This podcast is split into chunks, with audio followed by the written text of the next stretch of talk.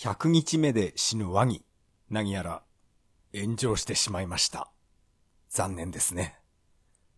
それでは始めましょう。第77回。それは涙で始まった。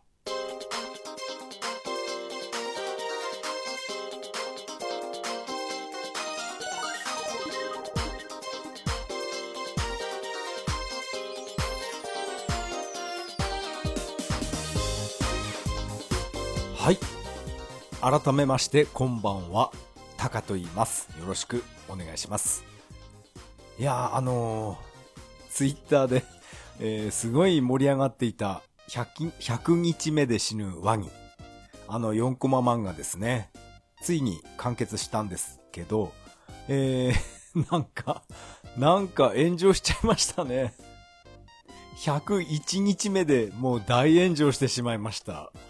これはね、なんか、なんか残念な気持ちになってます。結局、あれですよね、電通が絡んでるっていうのは、えっ、と、デマだったのかな？嘘なんですよね、あれは。電通絡みっていうのは。こうやって考えると、このツイッターをやってる人たちっていうのは、あの、電通が嫌いなんですね。電通嫌いなんだなっていうのが、なんかよくわかりました。まあこれは余談ですけど、えー既得権益とか、電通とか、もうぶっ壊すぞって言ってるのは N 国なんですけどね。まあそれは どうでもいいですね。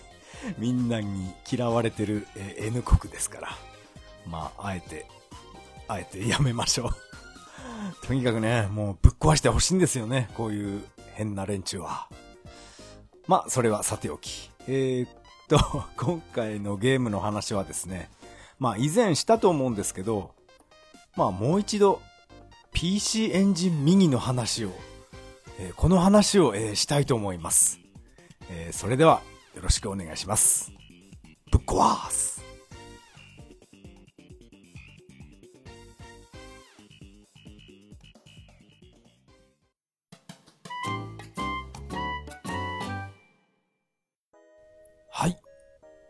からが本編になります。えー今回は PC エンジンミニの話をしたいと思います。えーっと、以前もこのね、PC エンジンミニの話したと思います。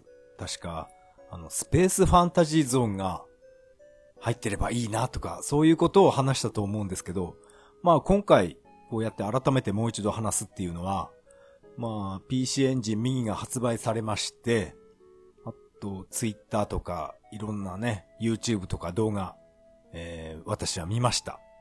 そこで、なんか、隠し技っていうかね、裏技、裏技 っていうか、なんかね、いろんなのが出てきたんですよね。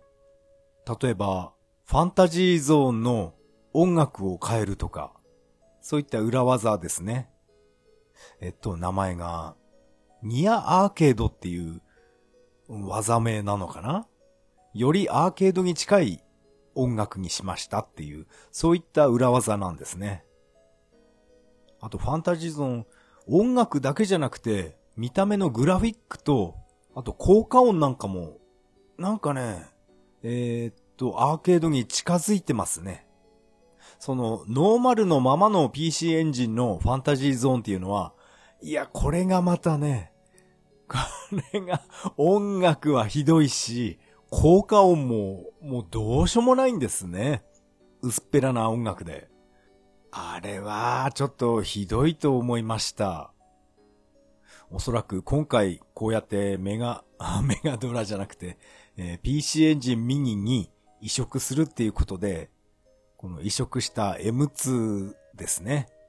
あの人たちも、こんなしょぼい音を、ね、移植するだけじゃ、ユーザーがかわいそうなんじゃないかって思ったのかな。だからこうやって音楽をちょっと豪華にしてくれたのかななんて、えー私は勝手に 想像しています。本当にね、この、この裏技を使うと、本当にこれいい音になってますね。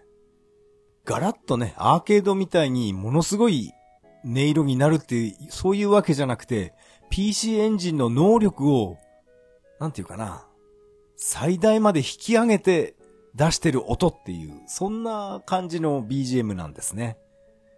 いやー、あれは、ねあれはいいですよ。私がこれ見てたのは、え、YouTube の、まあ私が、あの、チャンネル登録してる、えー、柔らか、え宇宙研究所っていう、あれ？いいかな？柔らか、うん。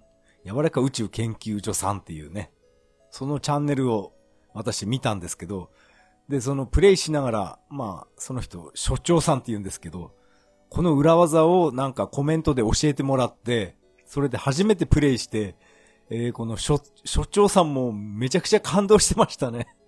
うわー、PC エンジン右、買ってよかったって、ものすごい興奮してました。ああいうの見ちゃうとね、なんか、なんか自分も欲しくなってしまいました。ファンタジーゾーンで感動して、そしてその後はグラディウスでも、このニアアーケードっていう技が、えー、隠されていました。グラディウスに関しては、あの、モーニング BGM って名前かな。あの、基盤を温めるときに流れる BGM ですね。あれが再現されていました。いやーあれ、まさかね、あの曲までプラスされるとは、ね、びっくりでしたね。グラディウスに関しては、これは、まあ、個人的にですけど、この裏技使わなくても、グラディウスは BGM そんなにひどいとは、感じませんけどね。でも、このニアアーケードっていう技を使うと、うん。さらにアーケードに近づいてましたね。あと、まあ、ファンタジーゾーンもそうだったんですけど、効果音も、えー、グラディウスのアーケードにかなり近づいていました。近づいていたっていうか、効果音だけで聞くと、アーケードそのままかな？ビッグバイパーが、あの、やられた、やられた時のズキュンズキュンズキュンっていうあの音とか、あと、ショット音なんかも、あれはほとんどアーケードそのままって言ってもいいと思います。そして、もしかしたら、この、スペースハリアーにも、この、ニアアーケードっていう技が隠されてるんじゃないかって この、所長さんがやってみたんですけど、なんかそれは入ってなかったんですねスペースハリアーも、これはね、PC エンジン版は BGM が、なんかね、薄っぺらいっていうか、私は、好きじゃないですね、この PC エンジンのスペハリの曲は。そっか、ファンタジーゾーンとスペハリの曲は私は、どうも、ダメだなって感じたんですけど、グラディウスに限っては、この裏技を使わないノーマルのグラディウスの BGM、あれは別に悪くないなって思ってますけどね。まあ、まあね、個人の自由ですか。なんかグラディウスは、アーケードの曲とは違う、なんか、なんていうかな、パーカッションが入ってるっていうか、なんていうかね、なんか変な音が入ってるようにも聞こえるんですけど、まあそれも含めて、えー、私はノーマルのグラディウスの BGM は結構好きな方になります。あと、ツイッターでですね、この M2 の人がなんかつぶやいてまして、えー、今まで発見された裏技、これだけじゃなくてもっと、えー、いろいろ隠されていますみたいなことを、えー、ツイッターであげたんですね。ですから、もしかしたら、まだまだ何か隠れてるんだと思います。そこでもしかしたらですけど、私が以前話した、あの、スペースファンタジーゾーン。これ、どっかに隠れてんじゃないかなって、なんかね、期待してしまいます。いくらなんでもスペースファンタジーゾーンは無理かな。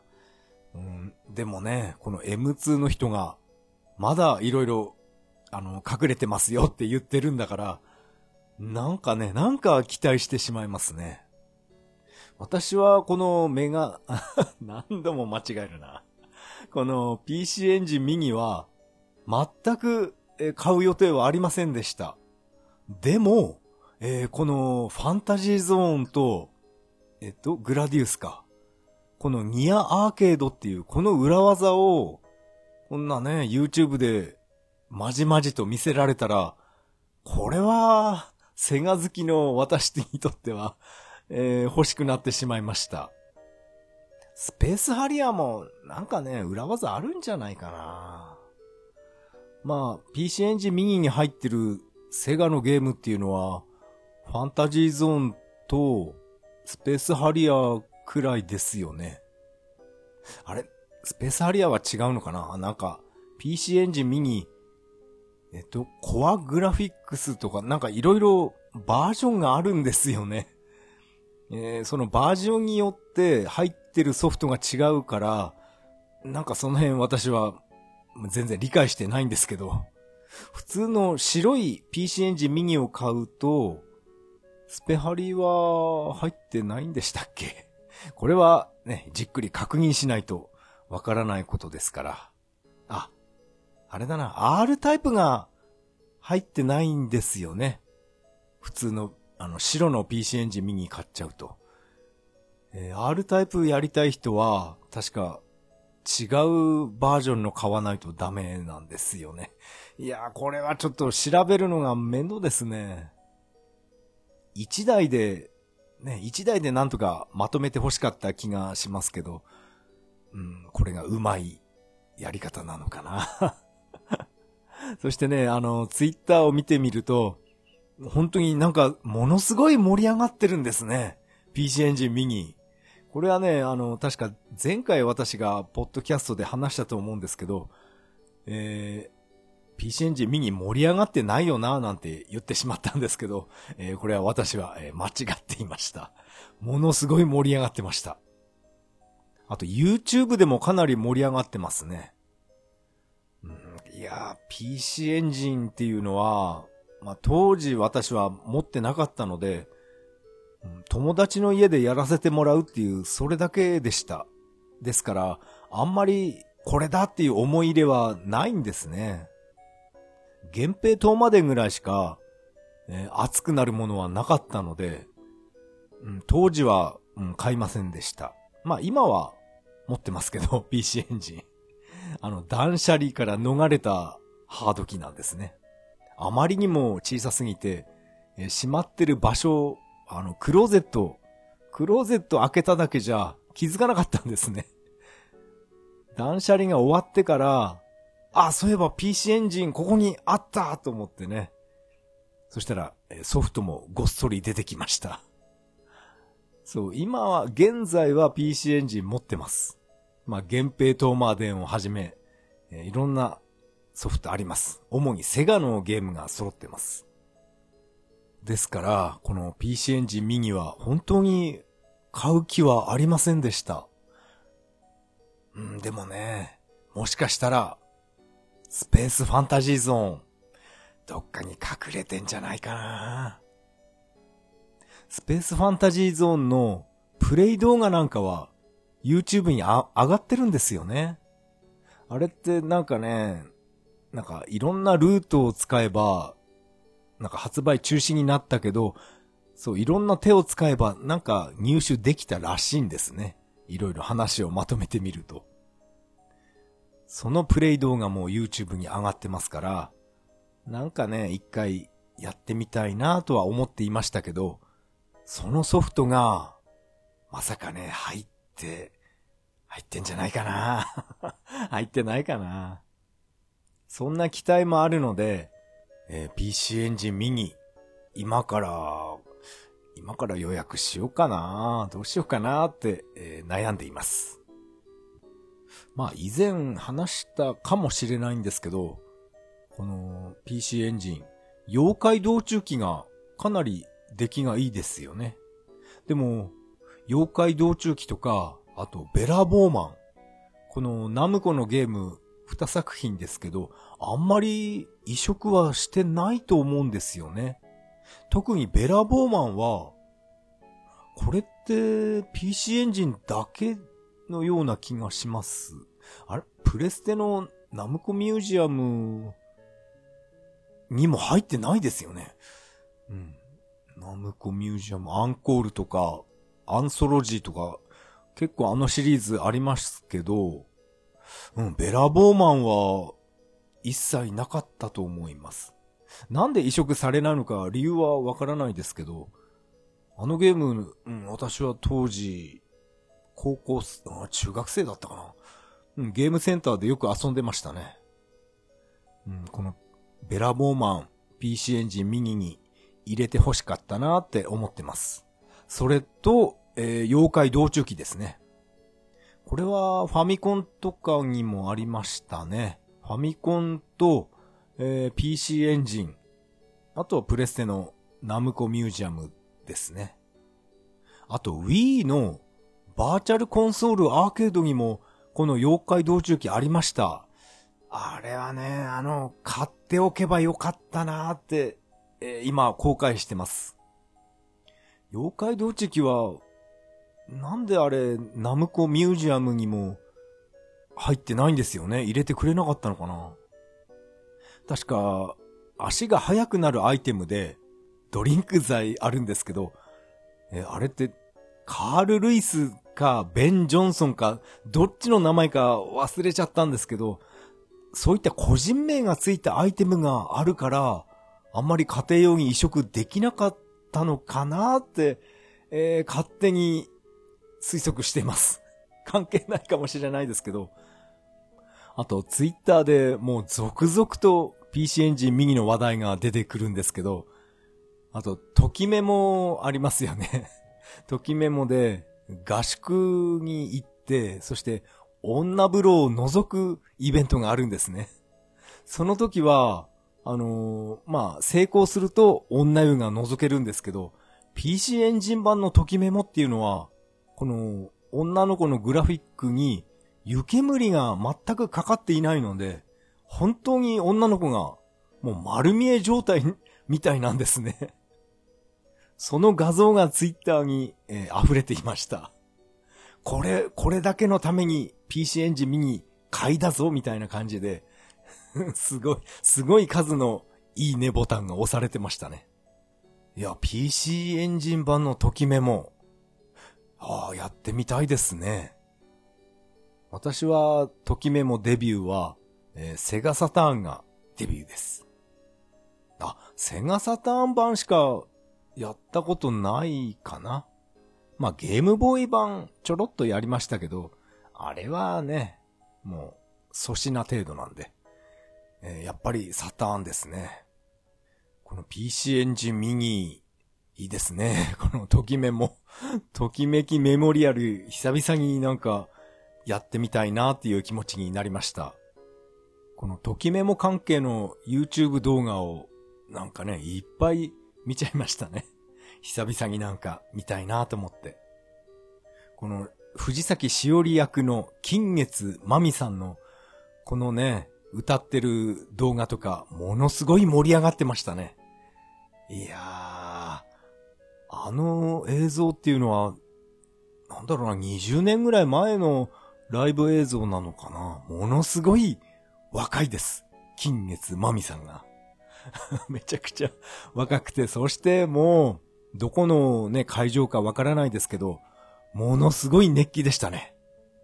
いやー、いいなああいうの、おそらくね、現在で言うと、ラブライブっていうアニメありますよね。私は全然わかんないんですけど、いろんな話だけは聞いてますけど、イベントとか、そういったね、ライブ。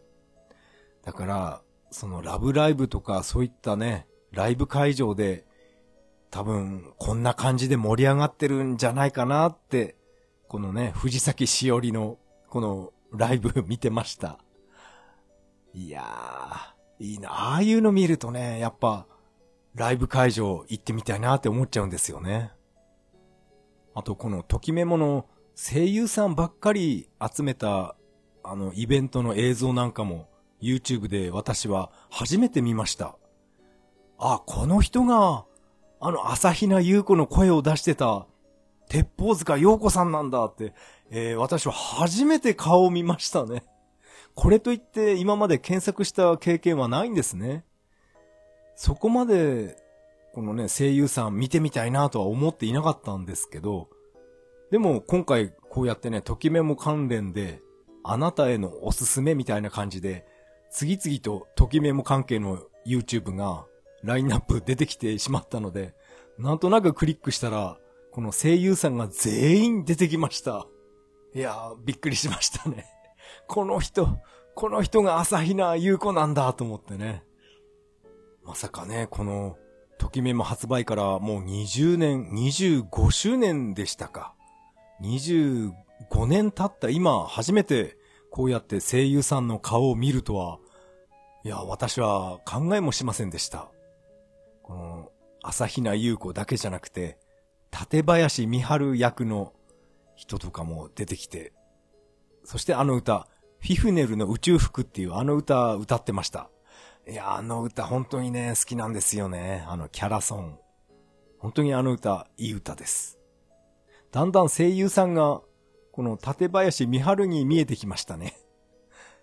でも、あれ、あれがもうおそらく20、20年以上前の映像なので、まあ現在はね、きっと、もうね、50代、60代っていう人も中にはいるのかな。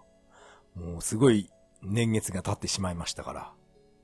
でもね、本当に、あの声優さん大集合の映像は、本当にね、見れてよかったなって思いました。あの、ひもうゆいな役の声優さんがあの人ちょっと、いいですね ひもうゆいなよ。ロボ行きなさいとかって言ってたんで、ああ、ひもさんだって、かなり私は、えー、感動しました。ひもゆいなも、あのキャラもね、いいですよね。えー、ひもさんの誕生日は、えー、7月7日、七夕なんですよね。えー、これだけはしっかり覚えてます。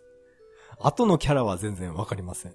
朝比奈優子とか、全然誕生日すら覚えてないです。藤崎しおりは、えー、っと、誕生日がないんですよね。これはゲーム始めるときに自分で、おそらくね、自分が好きな女の子の誕生日を、えー、入力しなさいっていう意味なんでしょうけど、うん、藤崎しおりの誕生日は、うん、決まってないはずですね。もしかしたら今は何か変更されたのかもしれません。いや、あの、ロボ行きなさいっていう、あの一言にちょっとね、私はやられました。えー、ときメモの話はかなり、えー、熱くなってしまいますね。えー、っとですね、この PC エンジンミニ、えー、ときメモだけじゃなくて、あと、桃太郎電鉄も、なんかね、そういったお色気シーンがあるんですね。あれは温泉のグラフィックでしたね。混浴かなんかの。思いっきり胸が胸丸見えでえー、ツイッターで流れてましたね。PC エンジンミニっていうのはそういった規制みたいなのはなかったんですかね。思いっきり女の子、もう湯気もバスタオルも何もなしで思いっきり映っちゃいましたけど。まあね、そんなものすごいリアルなグラフィックってわけじゃないですから。まあね、胸、ポッチが出るぐらいじゃね。どうってことないですよね。うん。もしこれが任天堂のハードなら、こんなね、胸のポッチは決して許さないと思いますよ。あそこはね、厳しいですから。もうこれから先はゲームハードは買わないだろうって、そんなことを私は考えていましたけど、え、こんなにね、面白い映像を見せられちゃ、もう、ね、ゲーマーとしての血が騒いでますよ。PC エンジンミニ。もうちょっと待ってから、裏技が全部出尽くしてから PC エンジンミニ買おうと思います。この、確か3種類あるんですよね。PC エンジンミニ。え、っと、一番自分がやりたいソフトが入っているものを買いたいと思います。さすがに3つ全部はね、買うわけにいかないですから、そうだなどれを買うべきかなファンタジーゾーンとか、あとグラディグラディウスが入ってるのは、普通のね、普通の PC エンジンミニですよね。それ以外ですね。なんか、やりたいゲームが散らばってしまったので、これは本当悩みますね。確か、サラマンダもどこかに、この3つのどこかに入ってるんですよね。私がやりたいのはサラマンダと、R タイプも、やっぱりね、ぜひ、やりたいですね。でも R タイプは確か、白い PC エンジン右には R タイプは入っていないと思います。なんか、このラインナップ、どれがどれに入ってるっていうのは、ちゃんと把握しないとダメですね。うん。R タイプやりたいなもしかしたら R タイプが、このニアアーケードっていうこの裏技が入ってるのかないや、気になるな 他に何が隠れてんだろう。この、この BGM がよりアーケードに変わるこのニアアーケードっていうこの裏技。この裏技を PC エンジンミニ発売前に公表した方が、えー、もっと売り上げ上がったんじゃないですかね。なんで黙ってっていうか、隠してたのかな。こうやってね、あの、自分みたいに、こんな裏技あるならすぐ買うよっていう こういうやつも他にいると思うんですよね 私は、えー、そんなタイプです。こんなね、ファンタジーゾーンあんないい音で聴けるなら、PC エンジンミニ買うよっていう、そんなタイプですから。えー、っと、PC エンジンミニっていうのは、1万円ぐらいですよね。えー、しょうがないな。もう1台 1台買いますか。どれを買うかは、ちょっともうちょっと、じっくり考えます。今回の PC エンジン右の話は以上になります。ありがとうございました。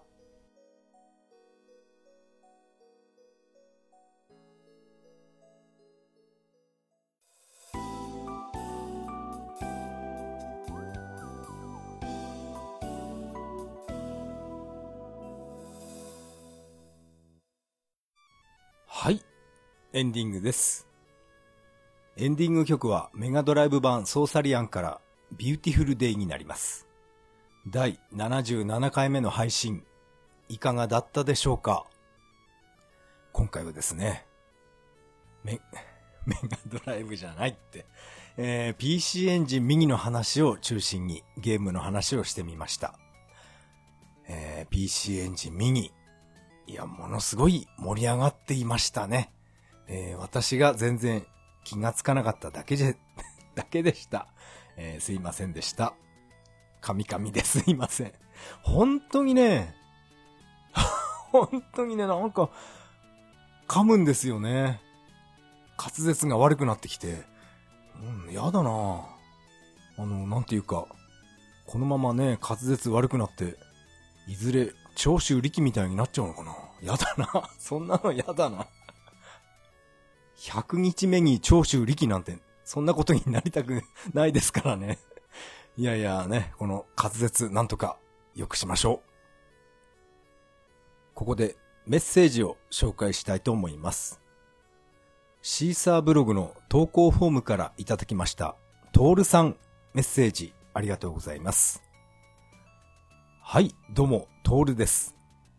動物の森は全くやったことがありません。内容は好きなはずなんですが、キャラクターがあかんのかな？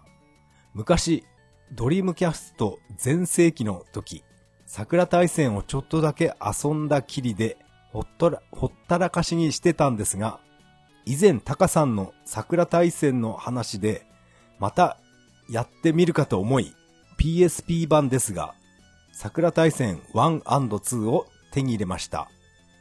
ああ、懐かしい。確か当時、マリア・タチバナをどうにかしようとしてたはず。今回も、マリア・タチバナ狙いでやってみるか。それでは、アテブレベ・オブリガードといただきました。トールさんメッセージありがとうございました。この動物の森ですね。えー、トールさんは全くやったことがありませんっていうことなんですけど、えー、今現在、えー、ものすごいえー、話題になってますね。集まれ動物の森の話ですけど、やっぱりね、あの、あのタイトルは絶対に売れますから、今ツイッターを見ても、あとネット上ものすごい、もう動物の森旋風がすごいですね。内容は好きなはずなんですが、キャラクターがダメなのかなとあるんですけど、ああ、そうなんですが、キャラクター、うん、可愛らしくないですか？私はキャラクター結構好きですけど、うん、なんていうか動物好きなんで、うん、可愛いって感じてます。そっか、キャラクター、ああいうキャラクターが苦手っていう、こういう、うん、意見もあるんですね。私はこの動物の森のキャラクターはものすごい好きなんですけど、うん、なんていうかな、逆に、このミッキーや、この話はまずいですね。えー、ね消されて、消されてしまうので、えー、やめましょう。あとは、トールさんは桜大戦、えー、PSP 版を手に入れたということで、うん、懐かしいですね。桜大戦1と2。PSP 版あったんですね。私は PSP とか、あと PS ビータでしたか。あれも全く一度も触ったことないんですね、この二つは。うん。いろんなのあるんですね。PSP。マリア狙いとは、いやー、渋いですね。いいですね、マリア。えー、この桜大戦、ぜひマリアのエンディングを、えー、見てくださいね。マリアだけは唯一なんか大人っぽいキャラでしたよね。うん、懐かしいなえー、トールさんメッセージありがとうございました。えー、次はですね、えー、ツイッターのハッシュタグ、それは涙で、でいただきました。えー、代表さん、えー、メッセージありがとうございます。ふざけた年賀状、すげえ気になる、といただきました。ありがとうございます。代表さん、ありがとうございます。えー、このふざけた年賀状シリーズですね。前回のポッドキャストで、えー、私は、ね、ポロッと言ってしまったんですけど、これですね、いろいろあったんですけど、この現物っていうのは私は、まあもう手元には残していないんですね。この年賀状を送った友達が持ってるかどうかにかかってます。これ、多分ね、持ってると思いますよ。まあ、現在はですね、こういったデジカメは愚か、スマホとかありますから、まあ写真を撮るのは簡単なんですけど、25年前はですね、私は映るんです。それを使って、なんていうかな、いかにも自分がドラゴンに乗ってるようなポーズをとって、それを友達にシャッターを切ってもらうんですね。そういったこともやらなくてはいけなかったので、ものすごい手間がかかってます。そういったポーズを撮って写真を撮って、で、それを写真屋さんに現像してもらって、それをスキャナで読み込んでパソコンに入れるっていう、そこまでやらないと加工できないですから、そう考えるとね、今はこの、まあ今で言う私がやってるフォトショップっていうこのソフトは、ものすごい簡単なんですね。切り取るのも簡単だし、いやー、びっくりしました。本当に、本当にね、これ懐かしい思い出なんですよね。ドラゴンにまたがってる、それをイメージしてポーズを取るっていうね。あと服装なんかもいろいろ考えたりして、服装とか顔の表情とかですね。まあ、スペースハリアーの時はだいたいこんな感じで、あと、セガラリーの年賀状の時は、私は、ジムニーからもう上半身乗り出して、イエーイなんてやってるポーズで友達にシャッターを切ってもらったんですね。うん、いろんなことやってましたね この年賀状シリーズは、まあ、こうこうやってね、何年もバカなことやってましたけど、パソコンを使うもっと前から、このふざけた年賀状はやってました。そうですね。わかりやすいのが、あのー、昔ですね、宮沢りえがいきなりヘアヌードを出しましたよね。サンタフェっていうあの写真集。あれの真似をした年賀状を作りましたね えー、すっぱだかになって、えー、両手で、えー、股間だけ隠してっていうね。で、あのー、フィルムはカラーフィルムじゃなくてモノクロの、えフィルムを使いました。ちゃんとモノクロフィルムが入った映るんですっていうのも当時売ってたんですよね。確か白黒フィルムの場合は現像代も写真屋さんでちょっと安かったような覚えがあるんですよね。そう、そんな そんなね、すっぱだかの写真で で、明けましておめでとうございますって。なんかね、宮沢りえに負けるなみたいなことを、あれは書くっていうか、あの、写真屋さんと共同作業みたいな、そんな年賀状なんですね。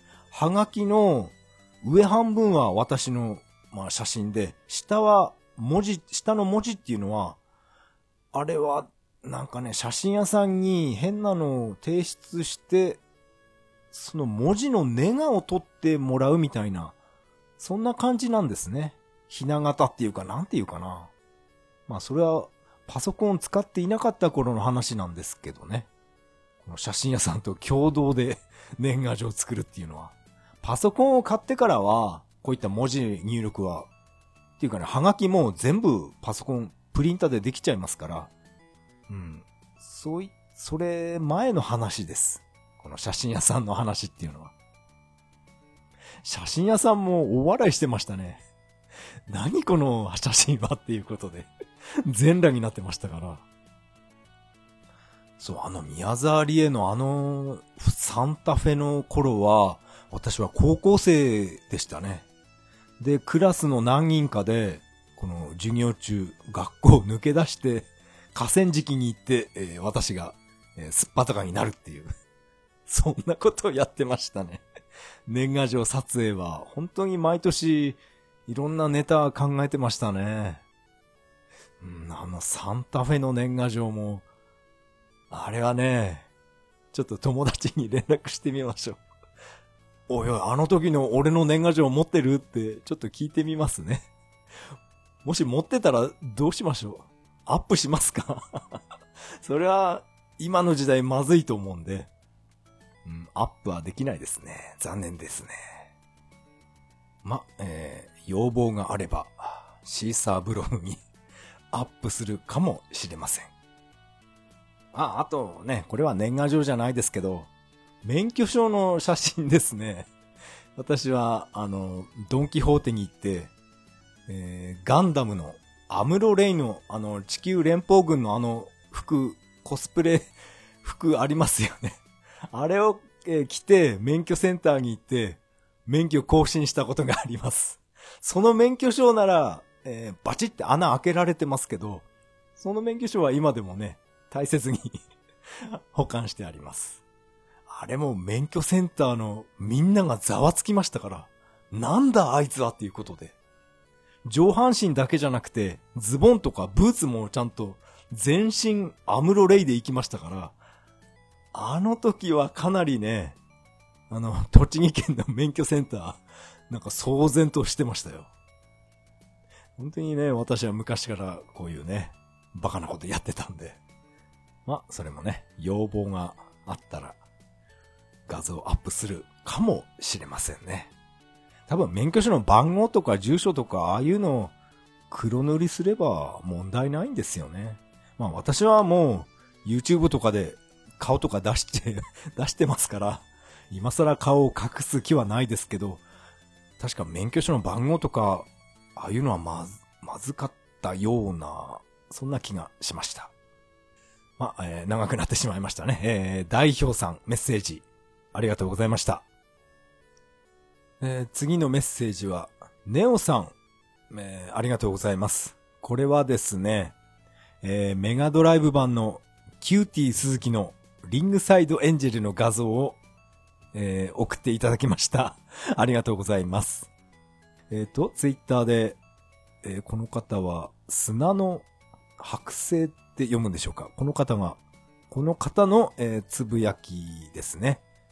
メガドライブが現役で、キューティー鈴木ファンには、どんと来いっていう、このつぶやきですね。えー、この画像を送っていただきました。いやー、懐かしいですね。このリングサイドエンジェル。あ、これメーカー、アスミックだったんですね。特にメーカーとかは、えー、当時気にしませんでした。でもこのゲーム本当に今やっても面白いですよ。ただのキャラゲーじゃないですね。プロレスゲームとしてかなり出来はいいと思います。ああ、今度、このキューティー鈴木のゲーム、うん、プレイ動画、YouTube アップしてみますか。多分1時間ぐらいやれば、あ、エンディングまでいけるかな？あ、エンディングあったかな？まあ、それ以前に、この技のコマンドとか、えー、よく覚えてないですね。説明書を見直さないと、えー、技が出ません。私は、えっと、キューティー鈴木じゃなくて、なんかね、ショートカットの可愛い子がいたんですよね。それを主に使ってました。名前、名前がちょっと覚えてないんですけど、あの、ピンクの、ピンクの水着のショートカットの、あの女子プロレスラーを使ってました。懐かしいな女子プロもね、私は昔は好きで、まあこの話は 多分前、前もしたと思うんですけど、ブル中野さんと、えー、握手してもらいましたね。いや、すごい、すごい飛び切りの笑顔でしたね。試合中はめちゃくちゃ怖い目つきだったんですけど、試合が終わって、このね、サイン会みたいな、そういったイベントには、ものすごい笑顔でした。あの、アジャコングの一斗缶、なんとかね、持って帰れないかなと思ってね。なんか友達といろいろ、えー、企んだんですけど、やっぱりやめようっていうこと。なんかぶっ飛ばされそうなんで、えー、一斗缶盗むのはや、やめようっていうことになりました。いや、アジャコングもね、すごかったなこのアジャコングの試合中に一緒にいた友達と、せーの、エリカちゃんなんて声援送ったら、なんかね、すごい睨まれましたね アジャコングの本名、えエリカちゃんですから。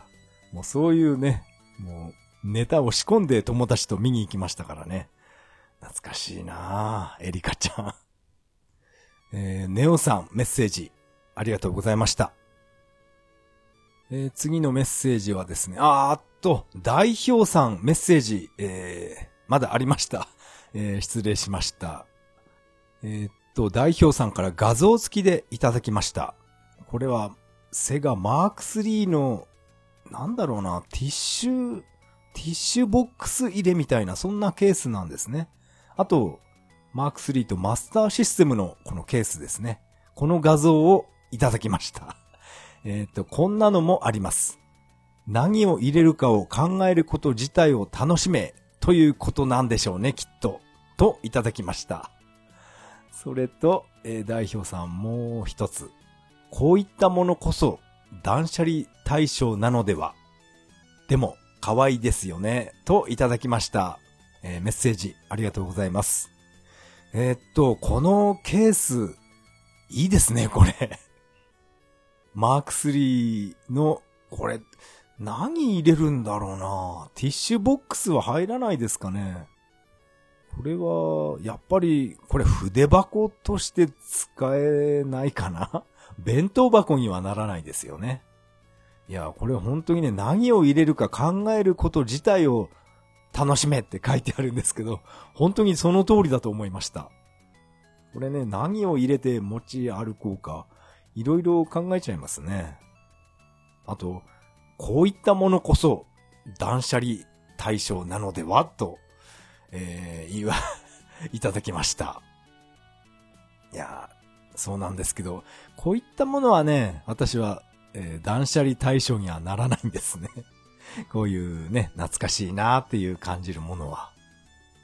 まあ、ツイッターにも、えー、書いたんですけど、昭和の思い出が詰まったものっていうのは、私はなんか、断捨離しにくいんですね。でも平成の思い出っていうのは、うーん、どうかな。やっぱり、セガサターンソフトはあれだけ断捨離しましたから、やっぱり平成は、うーん、うーんっていう感じなんですね。昭和の思い出はなんか大切にしてるんですね。なんか自分でもよくわかんないんですけど、そんな感じです。ちょうど今、このツイッターの画像を見てますけど、このセガマーク3のこのケース、これって任天堂スイッチがすっぽり入るような大きさじゃないですかね。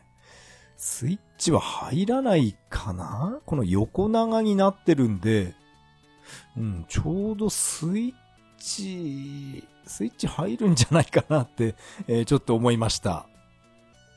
あ、あとよく見たらこれ、SC3000 のこれコントローラーでしたねこの縦長になってるやつは。あ、すいません、これ今気づきました。あ、拡大すると SJ200 って書いてありましたね。あこれ全然気づきませんでした。すいません。あ、これもセガ関係のものだったんですね。あ、こっちはなんかペンケースになりそうですね。そうそう。昔のね、セガのコントローラーっていうのは、縦に持つんですよね。左手に縦に持って、そして右手で、この、ジョイスティックのつまみみたいな、コントローラーの頭を掴んで操作するんですよね。右手はレバーで、左手は、この、ボタン二つ。言葉でどう説明すればいいんですかね。そうそう、昔このコントローラー、えー、見たことあります。私が買った SG1000 にはこのコントローラーはついていないんですけど、これはね、現物、なんか見た覚えありますね。SG1000 の前は SC3000 ですよね。それは私は触ったことないですけど、うん、確かそれについてるコントローラーじゃないかな。いやーそれにしても代表さん、これ、え、これどこかで買ったんですか？これ、すごい欲しいんですけど えー、もし、えー、売ってるところがあれば、えー、教えてほしいですね。え代表さんメッセージ、ありがとうございました。メッセージは以上になります。このポッドキャストでは皆さんからのメッセージをお待ちしています。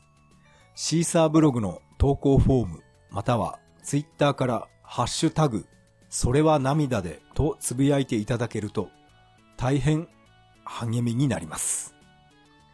えー、本当に神々ですいませんね。100日目に長州力にならないように気をつけますね え、最後は、え、近況の雑談したいと思います。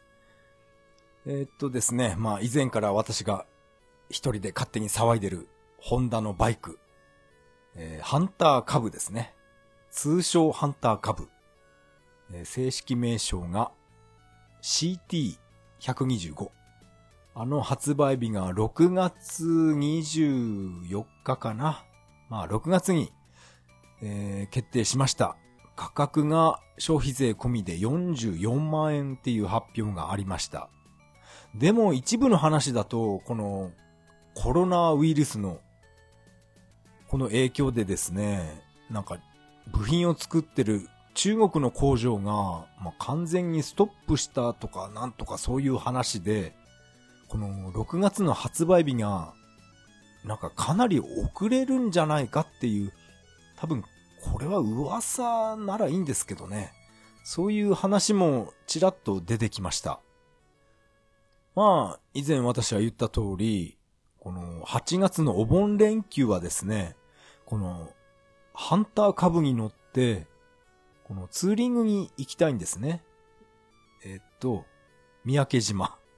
三宅島にもう一回行ってみたいんで、えー、この8月のお盆連休、それに合わせていたんですけど、このハンター株の発売日が2、3ヶ月遅れるっていうことになると、えー、っと、いけないんですよね。それをかなり、え、心配しています。この発売日が遅れるっていうのは噂ならいいんですけどね。まあこればっかりはね、しょうがないですよね。このコロナ騒動がいつまで続くのかわからないですから、本当にね、毎日毎日テレビでマスコミは、なんていうかな、不安を煽るような、そういった報道ばっかりですから、本当にね、何なんですかね。あと、このハンター株44万円ということで、いや、株、株シリーズで一番高くなっちゃいましたね。株で44万円出すやつなんかいないよなんて、そんな、えっ、ー、と、ネットの書き込みも見見ました。でも、やっぱりね、おっさん連中は多分買っちゃうと思うんですよね。44万円出して株。あと私は、この今持ってる2台のバイクをどっちも下取りに出そうと思います。まあこの両方下取りに出しても44万円には届かないと思うんですね。もう私が乗ってるこのね、シルバーウィングっていうこのビッビッグスクーターっていうのは、これは本当にこの値崩れがものすごいんですね。まあちょっとだけバイク屋さんに見てもらったんですけど、まあこれ良くて30万円くらいかなっていう話でした。まあしょうがないですよねね、シルバーウィングの方が30万円で売れたとして、そして今度は PCX の方も下取り。これは正直もう5万ぐらいだと思います。もう距離ももう6万キロ乗ってますから、ああ、まあ、しょうがないですよね。まあ、両方売ってもこの44万円には届かないんですけど、まあね、ちょっとは足しになると思うんで、ここはもう思い切って2台とも下取りに出すことを考えてます。まあこの調子で車も売っちゃおうかなと思ったんですけど、さすがにね、車を売ってしまうと、うん、雪の日、うん、外出できなくなってしまうんで、まあ私は雨の日とか台風でも平気でね、ヒャッハーとか言いながらバイク乗ってるんで 雨、雨風は構わないんですけど、雪で路面凍結ってなるとさすがにバイクは無理です。その時はやっぱり車が必要なんですね。車は本当にお金かかりますね。車検とか点検とかね。まあ私は一人暮らしなので、隣に誰かね、彼女とか奥さんとか乗せる、乗せない生活をしてますから、車を売って、なんだろうな、あの、一人乗り用の車ありますよね。あ、なんかよく、セブンイレブンのなんか配達してる変な、ん？電気自動車みたいなの、あれ、ちょっと興味ありますね。あれは市販されてないのかな？ああいうね、屋根がついてる、そういったものを1台、あれば、今の車売っちゃってもいいんですけどね。まあ、それ厳しいかな。ダイハツのミゼットっていう一人、一人乗り用の車、ありますよね。あれの中古とか、買ってみようかな。まあ、私ね、もうずっと、これからもずっと、一人暮らしですから、もう車もバイクももう一人乗り用で、もう十分なんですね。まあ、近況はこんな感じですかね。あ、あと、そっか、あとはですね、私は本当に毎日毎日ずっとパソコンをいじるように、そんな生活を繰り返しています。本当にテレビっていうのは見なくなってしまいましたね。あ、ただ、あの、毎週見てる番組はあります。番組っていうか、ドラマですね。ゆるけ、ゆるキャン見てます。あの、実写版のゆるキャンですね。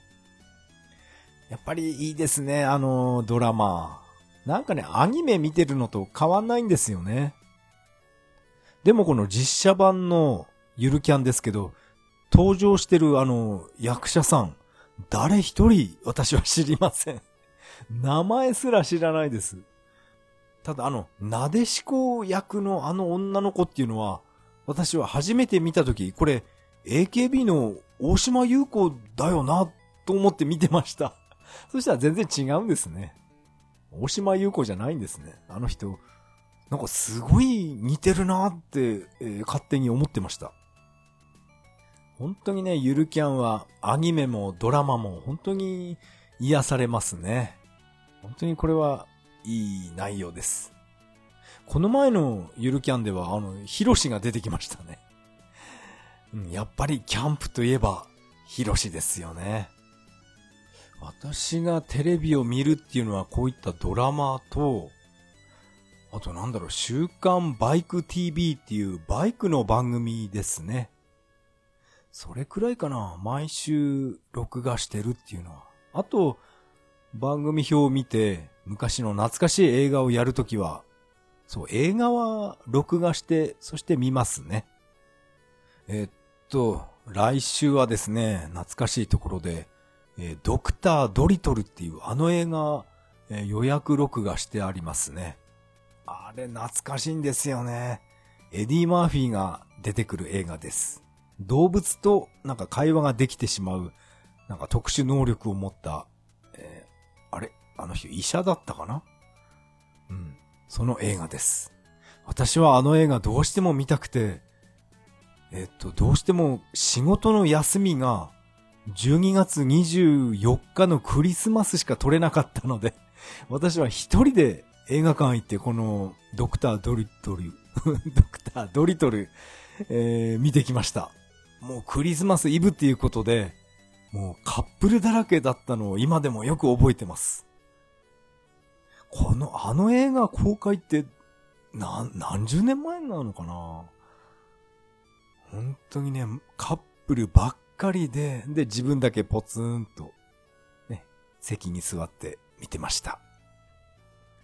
本当にね、このドクタードリトル、懐かしいんですよね。それが、えっと、近々、これは、えっと、お昼のロードショーじゃないな、確か。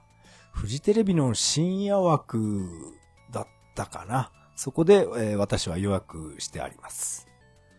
午後のロードショーは最近、なんかね、面白いのをやってくれないんですよね。まあ私が喜ぶ映画っていうのは、まあね、何、何度も言ってますけど、スタローンとかシュワちゃんの映画が、えー、大好物ですから、しばらくテレビでやってないっていうのは、シュワ、スタローンのデイライト、あの辺全然やってくれないんですよね。あとドリブンとかですね。あの、カーレースアクション。あの映画、ドリブンも、うん、久々に見たいんですけどね。それとなんだろうな、邦画で言うなら、あの、トップガンをパクったような、ベスト、ベストガイっていう映画。あの映画、うん、もう一回、久々に見たいですね。小田裕二主演ですから。ベストガイ。こういったね、懐かしい映画とか、あと決まったドラマ、それを見る以外は、もう常にテレビは、もう電源から消すように なってしまいましたね。あ、あと、テレビは見ないんですけど、なんかビジネス系の YouTube ばっかり、えー、見ますね。まあいろんな人のこのねビジネス、ビジネス系の番組、えー、見ますけど、まこなり社長さんっていうこの人の動画はかなりなんかためになるなって感じています。まあこのまこなり社長さんっていうのはまあその名の通り、えー、社長さんなんですね。プログラミングスクールを、え、経営してる社社長さんです。なんかこういろんなためになる話いっぱい聞けるっていいんですよね。テレビなんか見てる、見てるよりも、こういったね、ビジネス系の動画を見ていた方が、うん、ためになると思うんですけどね。なんでみんなテレビ見てるのかな。このまこなり社長さんっていうのは、ものすごいタバコが嫌いな人で、えっと、このプログラミングスクールは、えっと、喫煙者は採用しませんっていう、そういう会社なんですね。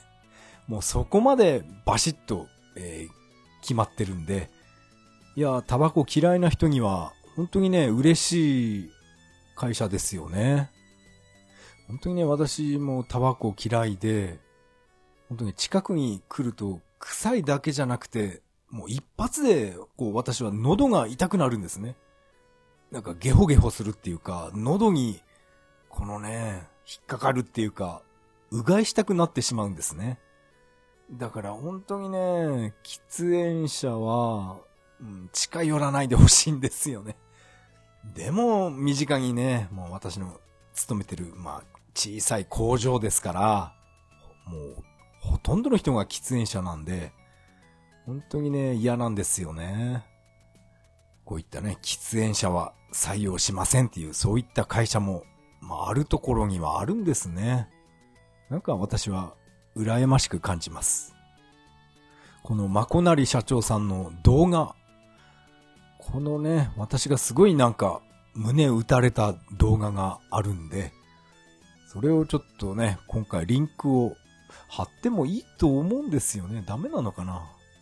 ちょっとその一個だけリンクを、とか、ポッドキャストのこのね、ここに 貼り付けたいと思います。もし興味がある方は、えー、まこなり社長さんの話を、えー、聞いてみてくださいね。まあ、私も、えー、毎日パソコンの勉強して、自分のこの50歳の誕生日を迎える頃には、きっとね、あの時俺は本気のパソコン塾、あそこに入ってよかったなって思えるような、え、50歳の誕生日を迎えたいんですよね。そんなことを目標に今頑張ってます。一日も早く会社員を辞めます。うん、もう張り切ってますよ。それでは次回配信まで。さよなら。